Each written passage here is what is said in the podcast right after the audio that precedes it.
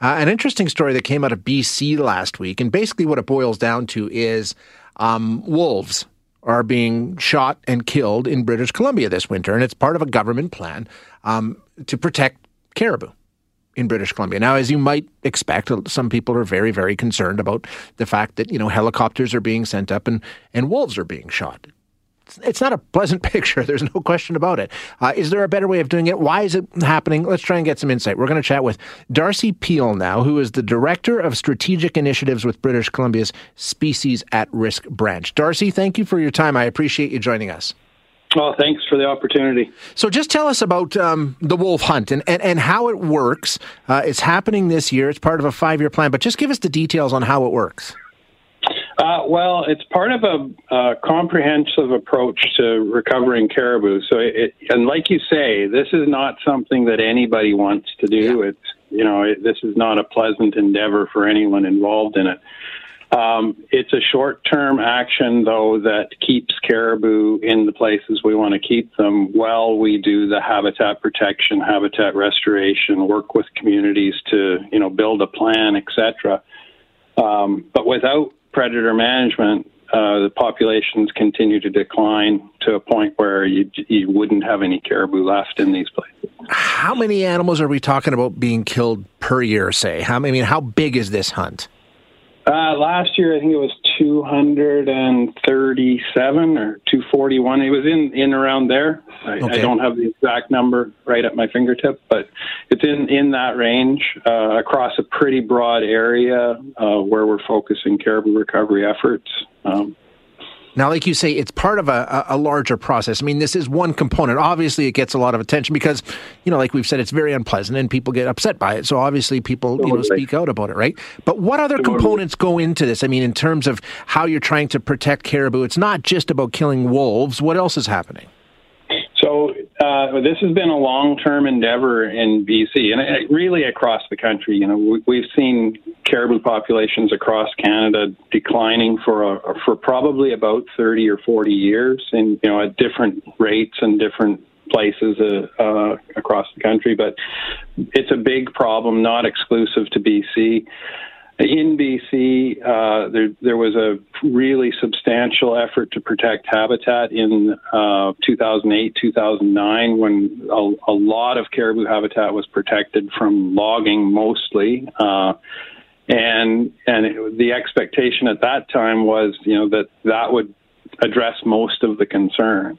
Uh, what we found, though, was that by protecting the habitat that we did, uh, it allowed logging and you know other disturbances to continue to occur in those the areas adjacent to those habitats that have been protected, and then you see moose, deer, elk populations uh, rise, and with those come um, increased predator densities, and for the most part, it's wolves. Yeah.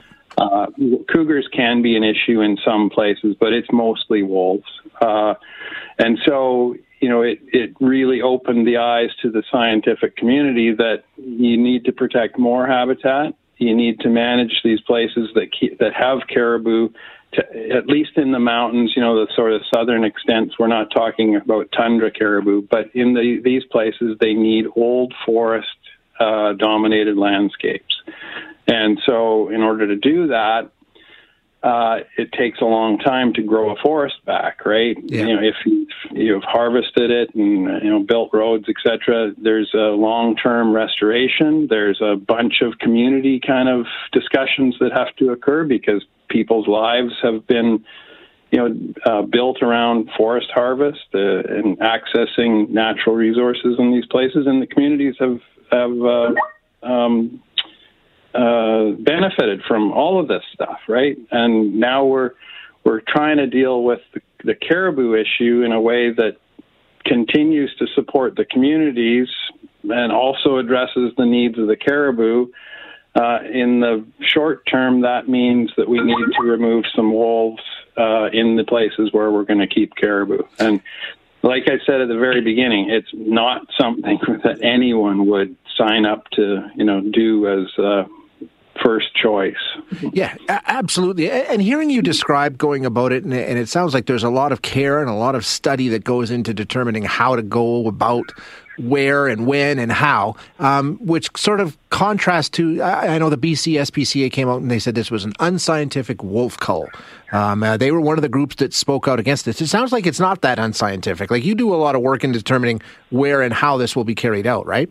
It's yeah. This is supported by a lot of science. It's uh, you know there's a lot of people involved who take great care and uh, you know make sure that this is done as as uh, ethically as possible.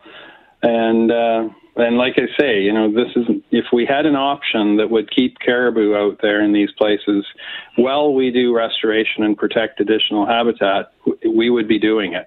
Uh, Ultimately, it comes down to um, habitat, though, right? I mean, that's that, that is the overarching issue that's affecting caribou population. It's not hunting or anything; it's it's habitat, right? Absolutely. Yeah. And that's a long term solution. And uh, I mean, that's where the focus. I mean, at some point, do you see we won't be in a situation where we need to be worried about culling wolves because uh, the ecosystem will be able to balance itself? Yes. Yeah.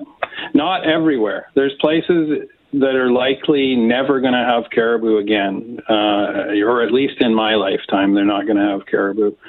Uh, just because the the situation has changed so dramatically that um, you know other prey species dominate the landscape, and so wolves and cougars are are present in numbers that caribou can't withstand. And uh, those places, like in the southern parts of the old caribou range, down around Cranbrook and Kimberley and Nelson, those areas, it's pretty tough to be a caribou. Um, and you know, it's going to take a long time to to get any caribou back there in any numbers. Yeah. Uh, I'm not saying it's impossible, but it, you know, the places where we're focusing our efforts currently, um, you know, north of Revelstoke, we're seeing some good, some good uh, um, results there. In the Chilcotin, we saw really good results of in calf recruitment follow, following uh, predator management out there, and in the central group, sort of that area, Tumbler Ridge, Chetwynd, uh, Mackenzie, that those caribou have rebounded really well from pretty close to, to winking out, um, and through the support of the the uh, West Moberly and Saulteau First Nations there, the uh, maternal pen, the habitat protections that are in place, the predator management, uh, that that uh, group of caribou have done pretty well. So we are seeing success. I mean, the plan is working, but like you say, it's long term, um, and it's going to take a long time if it ever works in some locations. Yeah, in some places, uh, at least in my career, it's yeah. You know, caribou are not going to be back in some of these places, but in the places where we still have caribou, um, and and the habitat looks like it can maintain caribou, I think we can keep those places with caribou and, and grow the populations. Uh, it take, like you say, though, it takes a long term commitment. Right. Yeah, it's a long term plan. Interesting stuff, Darcy. Thank you so much for your time. I really appreciate you joining us. Thanks for the interest. You bet. That's Darcy Peel, who is the Director of Strategic Initiatives with British Columbia's Species at Risk branch.